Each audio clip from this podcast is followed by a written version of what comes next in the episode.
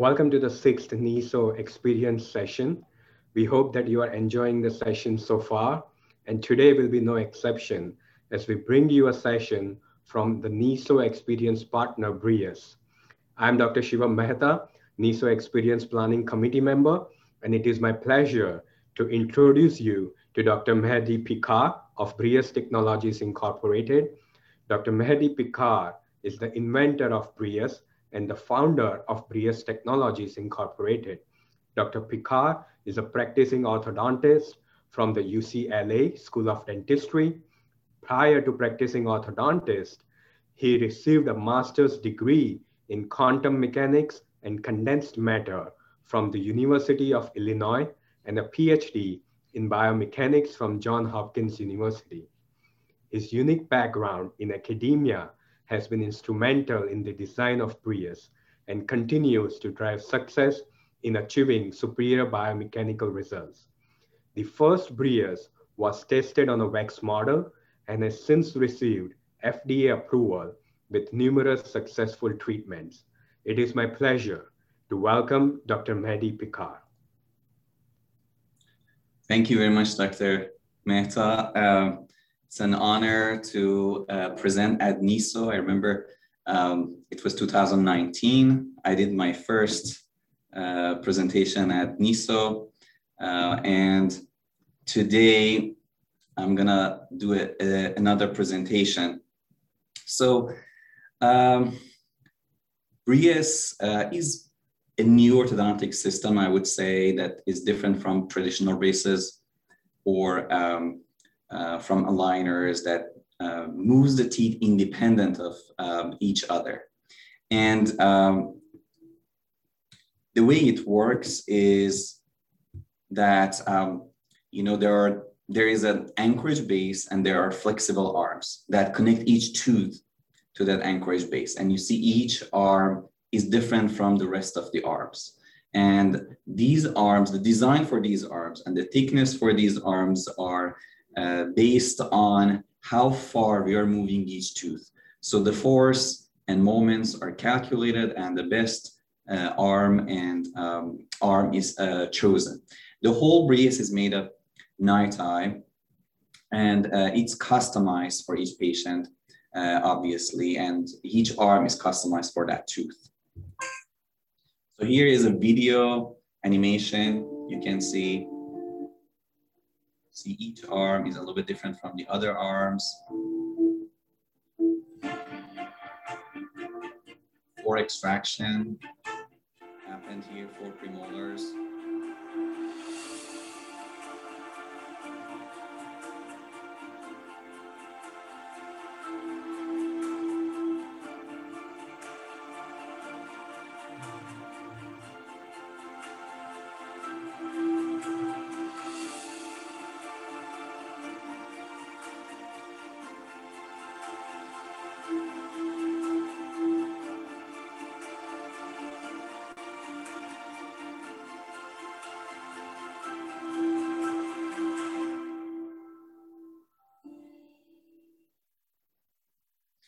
So just a little bit uh, description of the animation that you watched. You know, as I said, each arm is different from the other arms, and um, the brackets are bonded on the teeth, and those brackets, you know, they can be any bracket. They can be twin brackets. They can be what those brackets that you saw.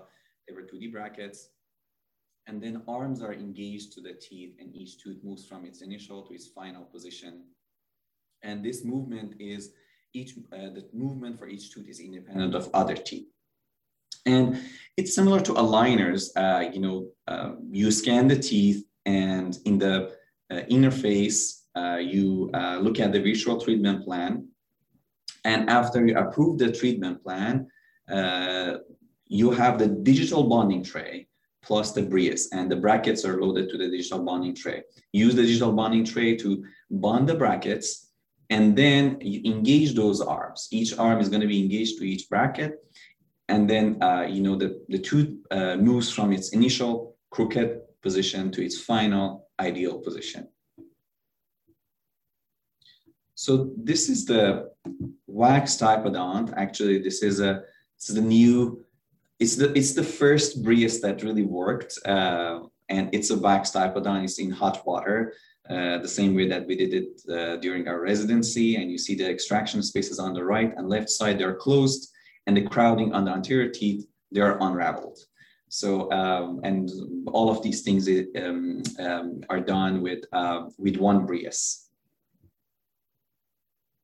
So now I want to tell you about uh, some advantages that Brius has uh, if you compare it to traditional braces. Um, you know, you can put the brackets on the teeth. Uh, the positioning can be chosen during virtual treatment plan. You can, for example, put the brackets horizontally. You don't have to put it in the middle of the tooth. Uh, and also these brackets, they don't have to be repositioned later uh, during the treatment. So uh, whatever the visual treatment planning, uh, the bracket positioning is there, in the mouth of the patient, the bracket positioning should stay the same, but you have flexibility in the virtual treatment plan to uh, put the bracket because the Brius is going to be manufactured based on that bracket positioning in the virtual treatment plan. For example, here you see, as I said, the brackets are horizontally positioned and distally positioned. And uh, throughout the treatment, the positioning is, is going to stay the same. And if you look at this lateral, you see this blocked out um, uh, uh, lateral is, um, is here, and this central uh, cannot be approached with one arm. So, you know, it's connected to the tooth that is next to it. So independent tooth movement is not happening for this central uh, because it's uh, connected to this uh, right central here. But, you know, we could bond all the bracket, uh, all the teeth, and we could place the Brius um, on, uh, you know, on, on all the teeth from the very beginning of the treatment, as you see here. Um, the other thing is that you can do the IPR without removing the Brius. Uh, you see there's no wire connecting the teeth. So, um, you know, you know, that helps, you know, when you're busy in the clinic, you know, you don't have to remove the Brius. You just do the IPR. The same way for the patient, the patient can, uh, they can floss because there's no wire connecting the teeth. And, uh, you know, that helps with oral hygiene, encouraging the patients to uh, do the uh, flossing. Um, you can use the um, rubber band uh, from day one. After you bond the Brius on the upper and lower arch, you can put buttons on the buccal side. And for example, in this case, um, you know, I told the patient to wear class two elastics on the right and left sides.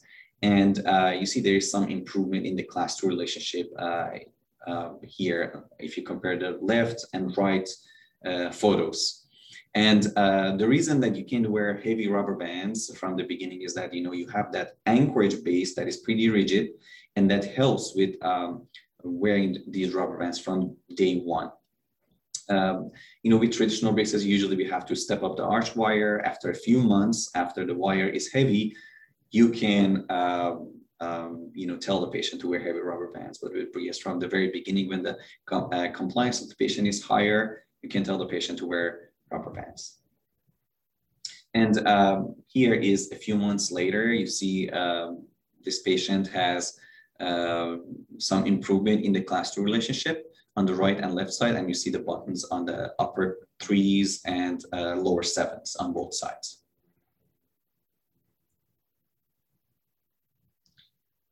You know, for example, this here we have an we have extractions of upper fours and there's no brackets on the uh, upper fours. And I bonded the patients, I placed the Brius, and then I had the patient to go and extract the upper fours. So uh, in this situation, um, you see that, um, you know, there's no ambiguity. If, you know, the, the upper fours should be extracted, upper five should be extracted. That happened to me once. You know, I sent the patient with traditional braces to um, an oral surgeon and then fives were extracted instead of fours. So it happened to me once, but you know, here there's no ambiguity. There's no bracket on it. So it means that extract those teeth.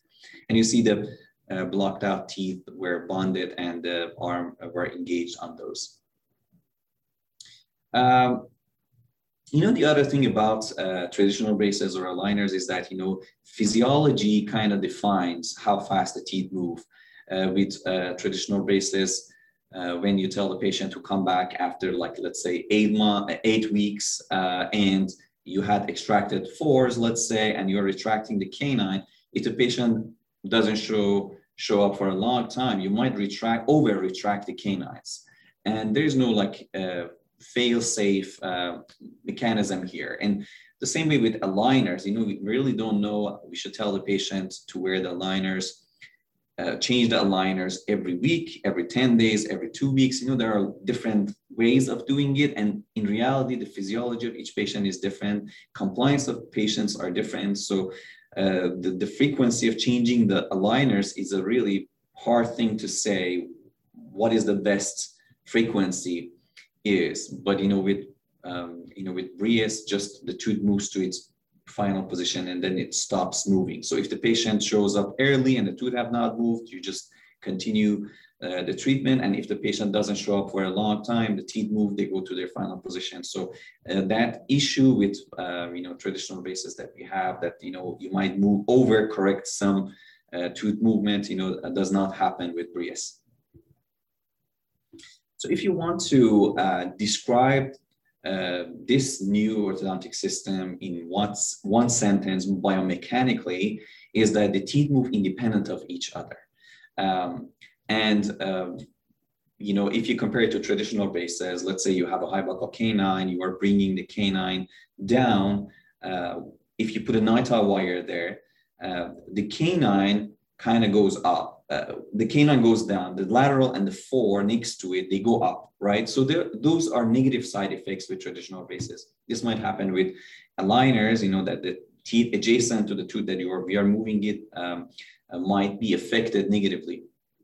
But um, um, with the with this system, because the teeth move independent of each other, um, um, you know, because of that, you know, those negative side effects are going to be distributed over the anchorage base, and that helps with um, preventing those negative side effects. If you have a question, is it an 018 system? It's an 022 system. Um, you know, you just need a bracket on the tooth, and it doesn't matter that bracket is 018 or 022. It can be even like 030, it doesn't matter. As far as we have a handle on the tooth and those arms go and grab those brackets, um, you know, that will, uh, you know, the system does its job. So it's not an 018 system or 022 system. And this is a non-sliding frictionless system, um, as you noticed. And uh, to pick each uh, arm, um, you know, we have this mathematical algorithm, we do finite time analysis, but this is just a small part of it. We do a lot of other um, algorithms, uh, use a lot of algorithms to define what is the best uh, spring for each tooth and what spring, what thickness, what design moves the tooth from its initial to its final position such that it applies the right force and the right moment. Uh, if you compare this with uh, traditional um, lingual systems, um, you know, um, you know, you know, with one of the problems with a traditional lingual system is that the distance between the, the interbracket distance is small on the lingual side. So the wires feel to be rigid for the teeth, but uh, you know, the flexibility comes from the springs with Brius. So you know that problem with um, um, you know, that problem that we have with um, um, lingual traditional braces that interbracket distances is small, doesn't exist with uh, this new orthodontic system. Um, the other thing is that, you know, with uh, traditional braces, when we are, let's say we have an extraction, um, you know, we, we break the treatment into different uh, stages. First, we do the leveling aligning, and then we do the space closure, and finally, we do the finishing and detailing. But um, with, the, with this system, um, we are doing all of these things uh, simultaneously. We are doing leveling aligning, we are closing the space from um, day one, and we are kind of doing finishing and detailing from day one too. Um, you know, canine impactions, you know, uh, doing canine impactions with aligners is really difficult. But, you know, with traditional braces, obviously we do a lot of canine, canine impactions. But the way we do it, usually we uh, kind of tip the uh, teeth towards the arch and uh, we move the crown to its uh, final position. And then we start to, uh, to apply torque to the roots and move the roots, uh, roots of canines, let's say, to their ideal position. But with Brius from day one, we can um, move the tooth from its initial um, its crown to, uh, from its initial to, to its final. And meanwhile, we can apply a moment to that tooth such that the root goes from its initial to its final position. Uh, so this is the advantage that we have with, um, um, um with this system.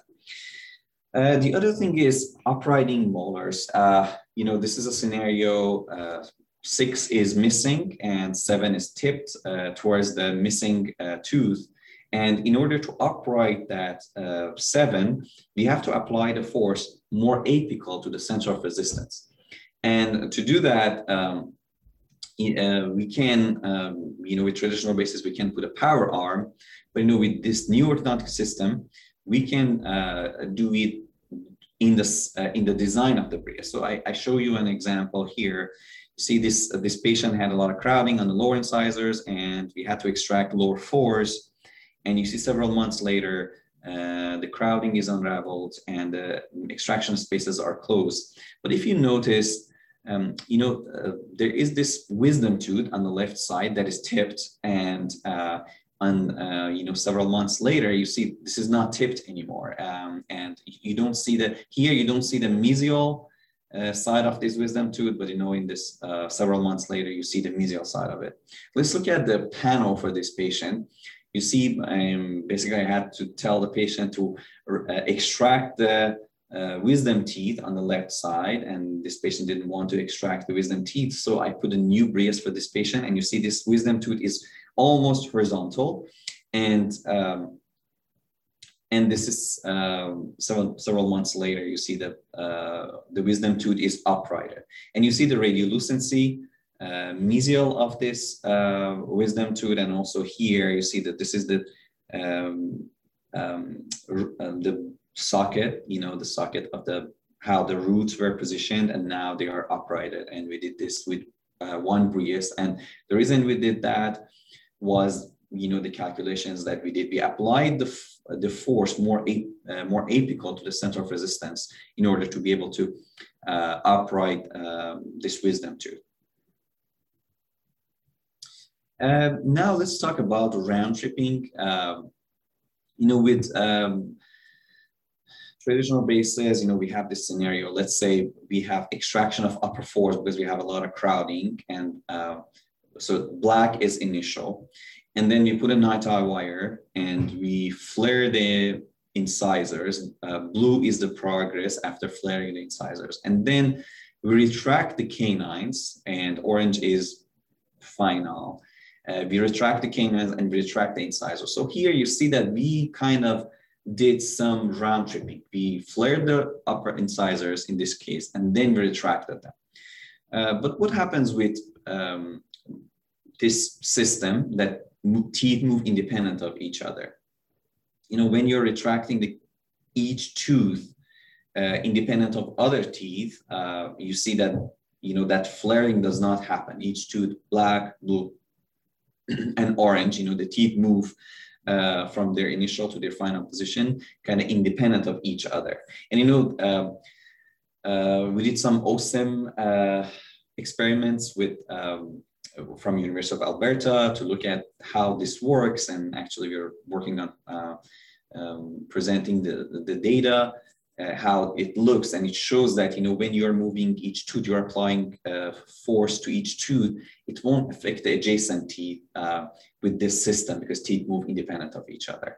Again the, the react reactive force is going to be distributed over all the teeth because uh, anchorage base is connected to the the whole uh, arch. Okay maybe I can skip these, you know. Um, and um, so a little bit background, you know, uh, I, you know, I was I was uh, in LA after finishing my PhD. I went to LA, and I did my residency at UCLA. So I, I was working there, and then I moved to Dallas. Um, and when I came to Dallas, um, I saw this patient that um, already had traditional braces on the lower arch. And, you know, uh, when I talked to the mom, the mom, uh, because of the flossing um, um, advantage that, you know, the patient could do the flossing, this is a teenage patient, uh, you know, wanted to do Brius for the upper jaw. And uh, so the patient already had the traditional braces on the lower, and we decided to extract all the fives for this patient. And you see there's crowding on the lower and crowding on the upper. And then I put some uh, non-functional buttons on the uh, labial surface of the teeth because this patient was a teenager and really cared about the colors, wanted to change the colors. That's why you see here, uh, I put these non-functional buttons. And uh, this is uh, a month after extraction of fives you see the crowding on the lower arch is unraveled um, and the lower incisors are flared. Uh, and, uh, you know, the next step is to start closing the spaces with uh, traditional braces on the lower jaw. But on the upper jaw, you had um, and you see the uh, extraction spaces are uh, already started to close, uh, more on the right side than the left side, although the forces were equal on the right and left side. And that kind of shows uh, the difference of the physiology between each tooth from the other. And uh, because of this, after a month, one month after extraction, you see that uh, the patient is in crossbite, anterior crossbite, because lower incisors were flared, but upper incisors were retracted. So there was like a difference uh, although the traditional braces started earlier, but you know, Brius kind of uh, brought the upper incisors uh, into uh, crossbite. And this is another three month progress here that you see. And this is a, a 10 month progress on this. And actually here, this patient, I would say probably um, teenagers when they uh, hit the puberty they care about aesthetics more. So this patient asked to remove the buttons on the labial side. That was interesting. Um, you know you know they become conscious about their um, aesthetics more teenagers. Early teenagers they they they want colors but late teenagers they care about aesthetic uh, and they don't want their uh, like whatever orthodontic system that they have. They don't want it to show Okay, so um, you know these are the uh, cases that we suggest to start with with um, uh, Brius um, crowding like four to seven millimeters. Uh, just maybe before that, I, I mentioned that you know there's no limitations with Brius to uh, what patients can be treated. Um, you know, as I showed, you know, uh, you know, I have treated like canine impaction, I have tried orthognathic surgery, I have tried like extraction, and you know the roots move uh, very pre- um, you know you can predict how the roots uh, move and you can uh, plan for that. But you know the cases to start with i would say like more crowding um, seven four to seven millimeters deep bites. And the reason I, I, want to talk about the biomechanics of each of these um, why deep bite is a good choice because you know we can lower the forces for let's say lower incisors and you can intrude them very efficiently. You know intrusion needs a very light force and you know that that's totally controllable. Expansion you know we can talk about the biomechanics of expansion um, because we have that anchorage base you know and our, those arms are connected to that um, anchorage base you know um, expansion um, is a good option generalized spacing, sagittal correction, and midline correction. So now let's talk about teenagers. Uh, so this is a teenage patient. You see that uh, it's a five month uh, progress uh, for this patient. Um, see the alignment has improved a little bit. This is the teenage that I showed you. And this is another teenage patient, 13 year old. Uh, this patient uh, had missing upper fives and uh, this patient had ease, upper ease, and uh, we decided to extract the ease. And um, this is the bonding date, and you see the midlines are off, and this lateral, upper right lateral is in crossbite. And, um, you know, we bonded for this patient into the midline. The, the smile is good, but, you know, it can be improved. And this is a two month progress for this patient. Uh, you see that the extraction of ease, uh, you know, that extraction space for ease is uh, improved. Uh, you know, that the spaces are closed to some extent, uh, more on the right side rather than left side. Uh, the midline also is um, kind of automatically corrected without using rubber bands, and this lateral is not in crossbite anymore. And uh, actually, a little bit about midline, why midline got corrected um, automatically. The reason is that um, posterior, upper posterior teeth for this, this case were um, holding the anchorage base. The right side and left side is holding the anchorage base, and the anterior arms can move the teeth on uh, incisors to the right or left. In this case, upper incisors were moved to the right. And the anchorage comes from the posterior teeth, right? So um, that helps with um, when the patients are not compliant in wearing their um, like midline rubber band, you know, you, you can use this. Um, you know, there are other ways to do that. For example, with traditional braces, you can move the uh, teeth one by one uh, and fix the midline. But here you see just automatically the midline was corrected. And the reason that the biomechanics behind it is that um, the right and left side were holding the anchorage base, the posterior right and posterior left. And that's why the, and you see the, um, this lateral also is not in crossbite anymore. And the smile um, looks much better um, and um, the smile has improved. You know, here you see the button on the canine and uh, molar. Um, and, you know, this patient was supposed to wear class two elastics. And you see this is the four month progress smile, how the smile looks um, initial and four months later. So crowding, this is a crowding case. Um, uh, in this case, you see we have moderate crowding on the upper and uh, lower, and the patient is a little bit deep wide. You cannot see like this central, you know, the lower incisors are not like completely visible in the frontal intraoral photo.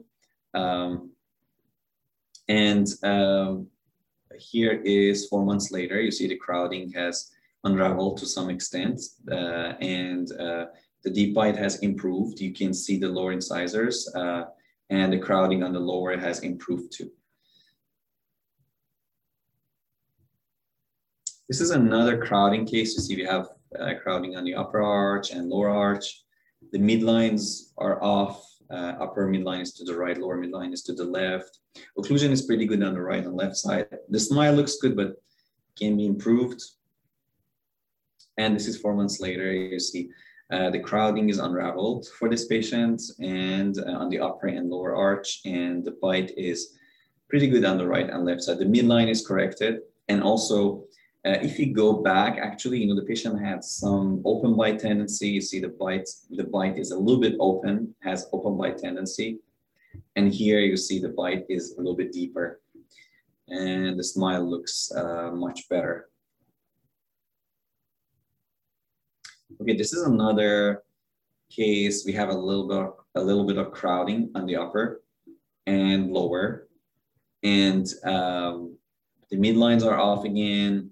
The patient is a little bit class two on the left side, but on the right side is class one. So again, we uh, give uh, class two elastics on the left side of this patient, and we put Briasa for the upper and lower.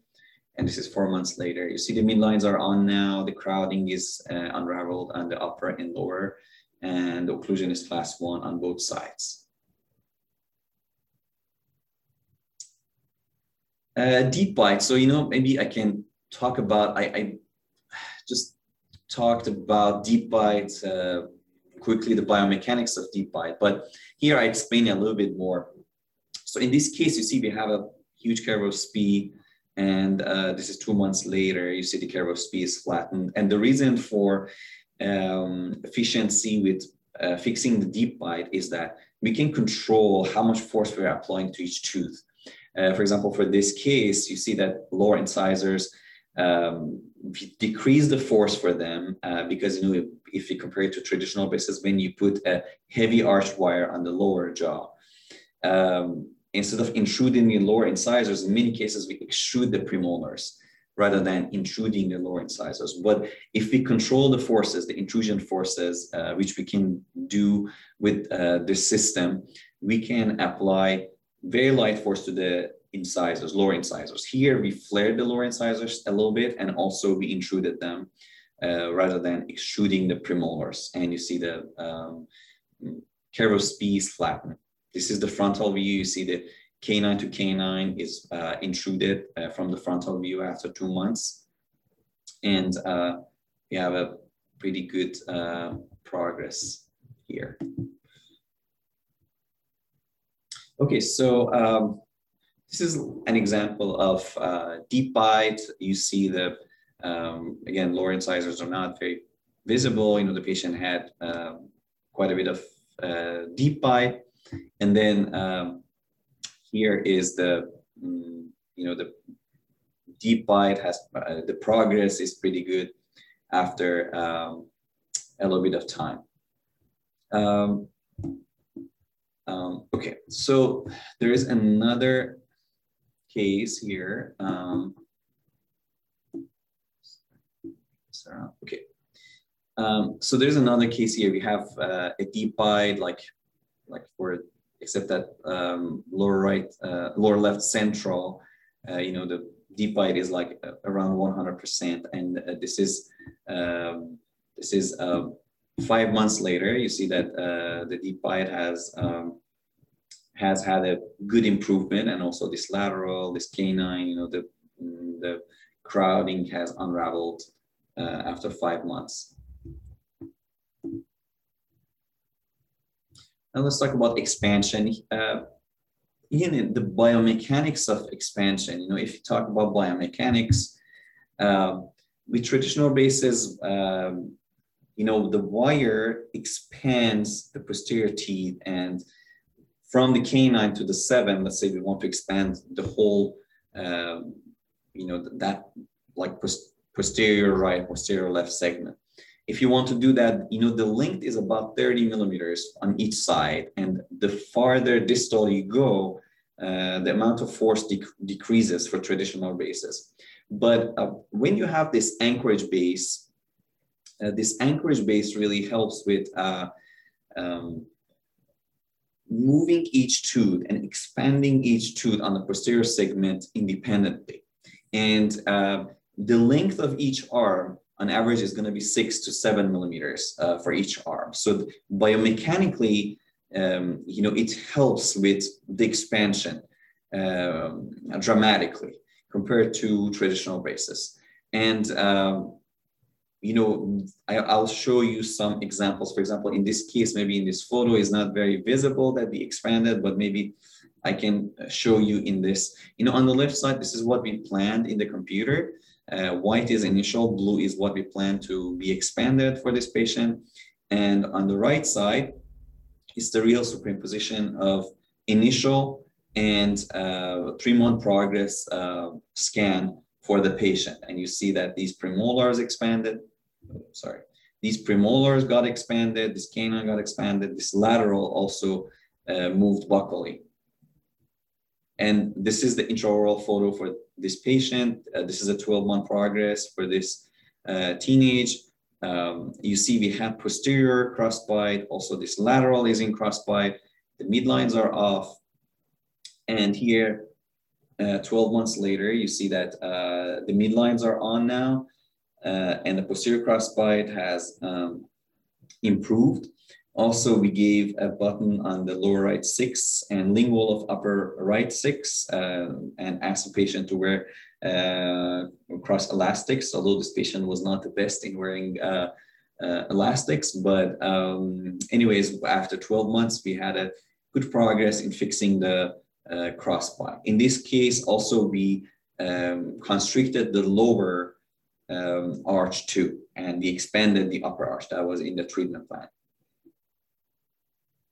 Midline correction uh, with, uh, without elastics. So uh, these are some examples that um, I wanted to show, you know, here you see the midlines are off and this is four months later, you see the midline has improved. And the reason for that, again, you know, we, we talked about it, uh, is that uh, the posterior teeth are connected. The anchorage comes from the posterior teeth that um, hold the anchorage base. And then the anterior teeth can move to the right and left.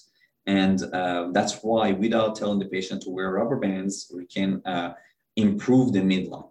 And here you see that the brackets, um, you know, kind of are preventing uh, these canines to go all the way. And, and, you know, in this case, I don't have the uh, photo here to show you, but, you know, we had to uh, remove the brackets and we used various um, like lower profile brackets in order to be able to uh, move these uh, canines uh, and settle them down.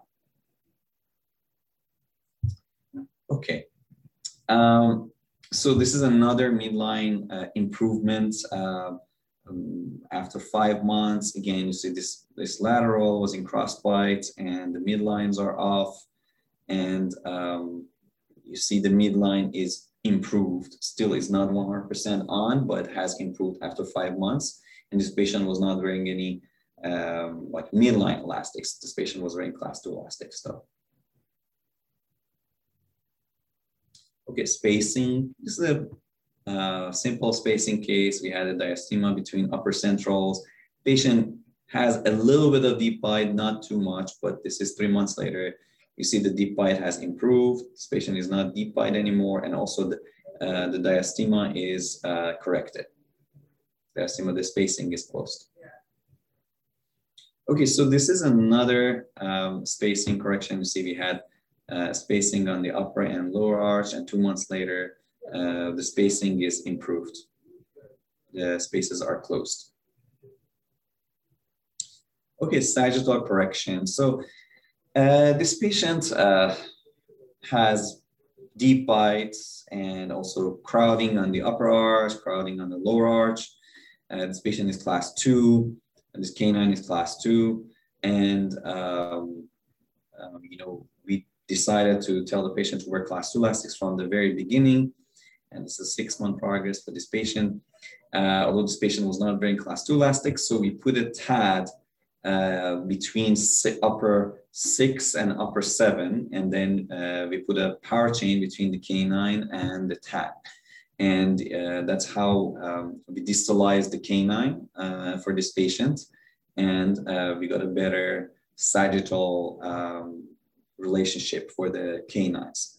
the good thing about biomechanics of the system is that we can um, uh, tell the patient to wear class heavy rubber bands from day one, or we can uh, do um, like en masse distalization from day one. And the, the biomechanics behind it, the reason is that we have that uh, rigid anchorage base that kind of, uh, um, you know, we don't have to wait like traditional bases to go to heavy um, arch wires and then uh, switch to um, heavy rubber bands. You know, with this system from the beginning, we can uh, tell the patient to wear heavy rubber bands or we can en masse distalize because we have that rigid anchorage base from day one.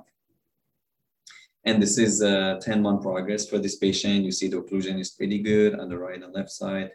Uh, the midline still needs to, uh, to be worked on. Uh, the crowding on the upper and lower arch is unraveled.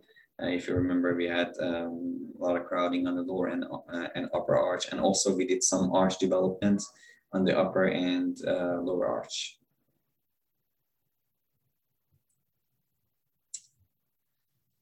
Okay, uh, you know, non-compliant patients, you know, the, here is an example. This is a patient that um, I was seeing in LA and uh, we decided to, you know, the, you see the mid, upper midline is shifted to the right and we have a lot of crowding on the upper and lower arch.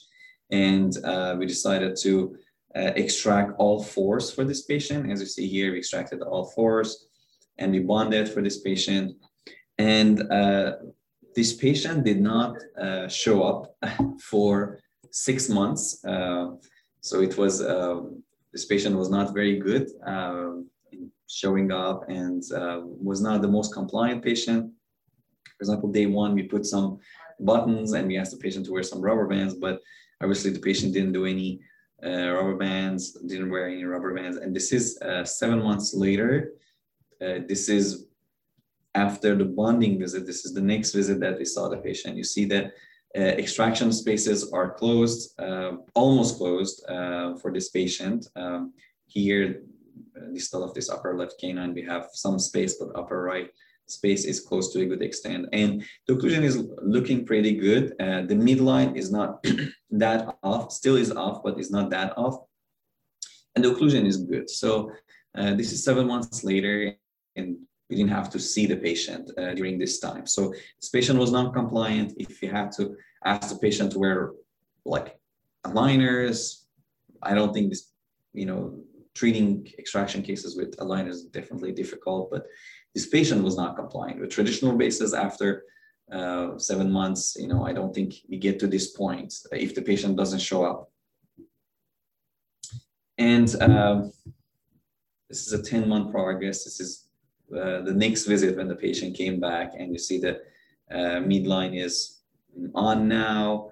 Uh, the occlusion is pretty good. We have some uh, open bite here. We have to work out to fix them. Um, okay, so maybe I can uh, talk about the um, the interface when you do the treatment planning because treatment planning is very important uh, uh, with the system. Um, you can submit your CBCT. If you submit the sub CBCT, I uh, suggest that you know, I always do the CBCT. I, I, want to look at the roots. I want to look at the bone. I want to make sure that uh, the root is not coming um, out of the bone uh, when I'm doing the treatment plan. So I need to see the uh, roots and the bone. Um, although, you know, if uh, the treatment is very simple, you know, you're not moving the teeth around that much, uh, you can just skip um, having the CBCT in the treatment plan. But, you know, in, in general, submitting the C, uh, CBCT, I think is very important um, with, uh, with this system. Um, I know again, this the Brius look looks uh, like this. This is the anchorage base here, and uh, you see the arms and uh, digital bonding tray that has the brackets that are loaded to them. Um, and uh, we discussed this. Um, you know, you can put the buttons on the buccal side. Uh, if you put the buttons on the buccal side, um, you know, for the early teenagers that helps uh, you know if they really care about the colors. Um, again obviously um, sometimes you know doctors ask me uh, uh, IPR is possible expansion flaring is possible. So you know with you can do IPR it's completely up to the uh, orthodontists uh, to do the IPR or not do the IPR, you know, like they can do the expansion and flaring, or they can do expand uh, extraction, or they can do IPR. You know, this is totally up up to the uh, doctor how the treatment plan uh, needs to be. So um, another thing that I wanted to mention uh, is um, if a bracket is debonded, how we deal with that you know, with, uh, you know, if, if you move that arm lingually and you prepare the surface of the tooth, you cut the uh, digital bonding tray with scissors and use that as a jig to bond the bracket. Then you can um, bond that bracket and then remove the jig and put the arm back. So that kind of saves the chair time. You don't have to remove the whole Brius. And, uh, you know, that, that helps to um, um, make the uh, you know that visit faster. Uh, so here is the you know the just the bracket how it works and how it applies the uh, torque and angulation. You see there is this T shape and uh, you know this bracket kind of uh, controls the torque because you know if you want to give buccal crown torque. This part will push the tooth uh, crown buccally. If you want to give um, lingual crown torque, this part will do the job, the apical part of that. And then mesial and distal part of the um, part that goes into the bracket controls the rotation and controls the, um, you know, also angulation is totally um, will be controlled um, with this uh, system.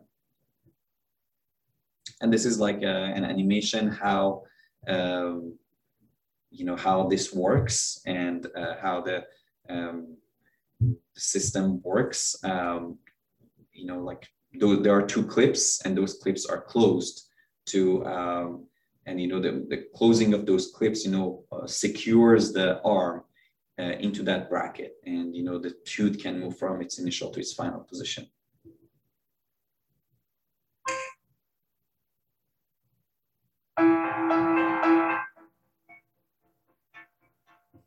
so here is a little bit of explanation. You do the pumicing sandblasting uh, and then you do the uh, acid etching, you put the bonding resin there, you put the composite on the tray, and um, the teeth are prepared to do the indirect bonding, and then you seat the indirect bonding tray, digital bonding tray there, and then after light curing, you remove the digital bonding tray and the brackets stay there.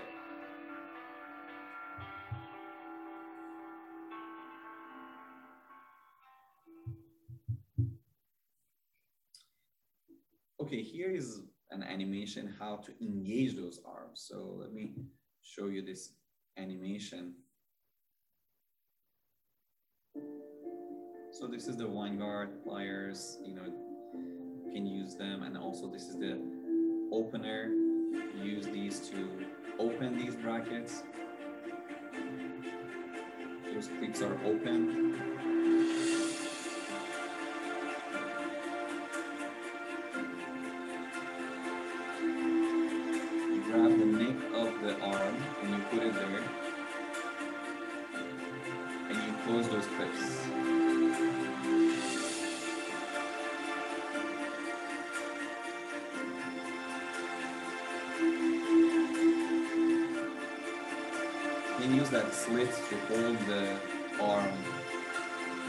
Into the bracket. And with the other hand, you close the clips. Know, as, as I said, that slit in the part that goes into the bracket kind of uh, helps to hold it with the opener.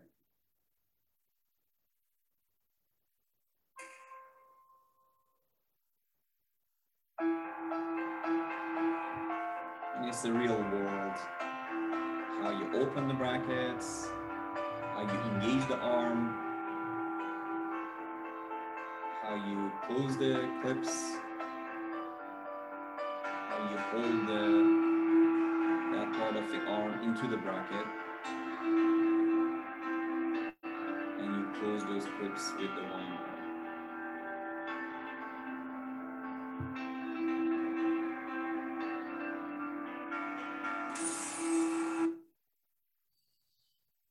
Okay, uh, so we have a little bit time to talk about, like I show you a few more cases. So this is a, a two-month progress for this patient. We have some spacing on the upper arch, uh, and then we have some crowding on the lower.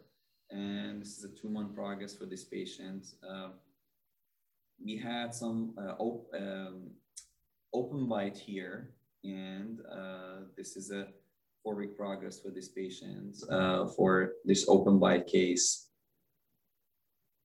This is a two month progress for this patient. You see these arms, the interesting thing is that these arms are stretched. You see this arm is stretched, but this arm is not stretched two months later because this tooth was moved lingually. And uh, because of that, um, you see that, you know, kind of the, the arch also is a, a little bit asymmetric. It's not asymmetric anymore. And these arms did their job and moved the teeth where they should move. Uh, the arm that I was talking about was upper right one that was stretched and then upper right one is not stretched anymore two months later. Uh, this is a two month progress for this patient. Uh, you see we had a deep bite and you know the deep bite has improved and the crowding on the upper arch is uh, unraveled to a good extent. The patient was wearing class two elastics during this time and that's why you see those buttons on the upper canines and lower sevens. Actually, this is the case that I showed you seven week progress. Upper right two was in crossbite and is not in crossbite anymore.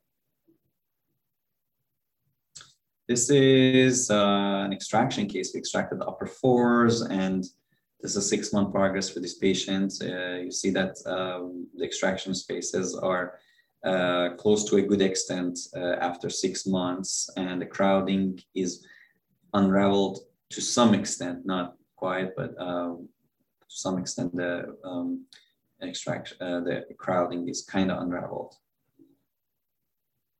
This is another case, we extracted uh, five for this patient. A six uh, month progress for this patient.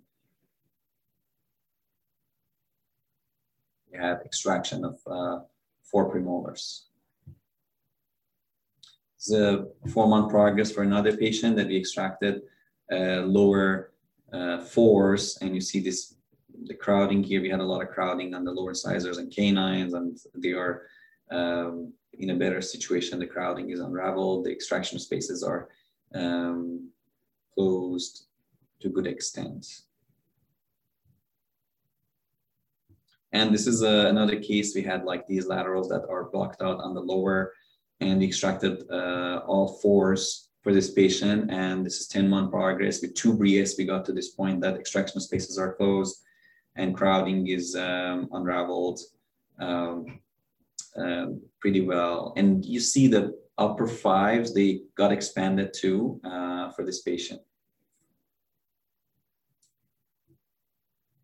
Okay, this is another canine that is uh, in crossbite upper upper left canine, and you see this is a this is a design that you know moves this canine uh, buccally uh, with one Brius, we could uh, move this canine this amount uh, to the buccal. And also there's a little bit spacing and a little bit crowding. And you see those are fixed uh, and it's just one Brius after seven months. This is another extraction case. You see upper fours were extracted and this is three months and a half later. You see the extraction spaces are um, closed um, like I would say like 80% of it after three months and a half. And this is a teenage patient, you know, tooth movement is usually uh, faster uh, in teenagers. Okay, so maybe uh, um, I can stop here and uh, answer to any questions that. Um... Uh, thank you so much, Dr. Peikar, for the wonderful presentation. Uh, I'd like to ask you a few questions about Brius as it's uh, very new. Um, so I wanted to ask you first that you said that it's all NiTi wires, right? And I was wondering how effective it is in moving the roots of the teeth and how does it actually move the roots? I can understand it can move the crowns, but how does it move the roots to the ideal position? Yeah, sure. Um, good question, Dr. Mehta. So um, as um, you know, I showed that case that we did the uprighting of the molar. Uh, it's very easy to do all those calculations to apply the force, for example, to the center of resistance to move it bodily, or apical to the center of resistance to move the roots more than crown. Or we apply the force more occlusal to the center of resistance to move the crown more than the root. So we do all those calculations, and uh, it's totally possible to do root movements uh, you know, if you compare it to traditional bases, and uh, if you compare it to aligners, you know, we have like another layer of uh, uncertainty that aligners, you know, the patient wears the aligner or doesn't wear the aligner, and we can move the roots with aligners, even if biomechanically it's possible if the patient really wears aligners, but uh, we don't have that issue because it's fixed. And also, um, you know, we have full control on the roots. We can move them around. Got you. Thank you so much. I had another question uh, regarding, uh, so because it's a lingual appliance, I know it's very different from the traditional lingual orthodontic devices that we use, but do you uh, have any issues with the hygiene and how do patients cope up with it or what are the recommendations for better oral hygiene when the patients have Brius appliance? Yeah, sure. So, uh, you know, we put it we put it on the lingual, but you know, I didn't get a chance to present to you that you know we can put it on the buccal side too. This is just a new orthodontic system. You know, I have treated many cases on the that are on the buccal, and uh, it's totally doable. It's just because it's more popular to be aesthetic. You know, we put it on the lingual side.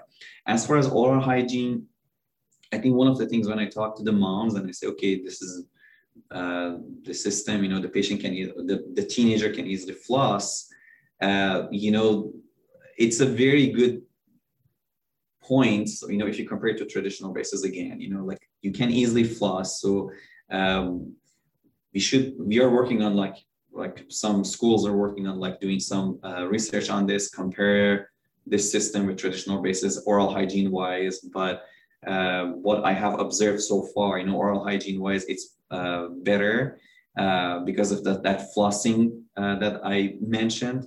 And also, um, the other thing is that, um, you know, if, if uh, you um, teach the patient to use like, for example, Waterpik or like any other like water flosser from day one, you know, that helps, similar to like other orthodontic systems. But um, like water flosser is one of the things that I usually at the beginning I tell the patient to use, and um, also normal brushing and flossing. Uh, that you know, again, flossing is easier. So you know, if the patient doesn't floss at all, that's a different story. You cannot do anything about it. But if the patient flosses, uh, the ease of using uh, flossing with uh, Brius um, helps uh, with oral hygiene based on my observation so far. Sounds good. Thank you so much for that wonderful answer. And the last question I had was regarding broken brackets. And have you noticed an increased frequency of bracket uh, breakage when you use the lingual approach? And how do you manage that situation? Because if it's loose, I would imagine it may hurt the patient more or maybe more like uh, you know irritating because it's when you use the lingual approach. So i was wondering how you manage those situations.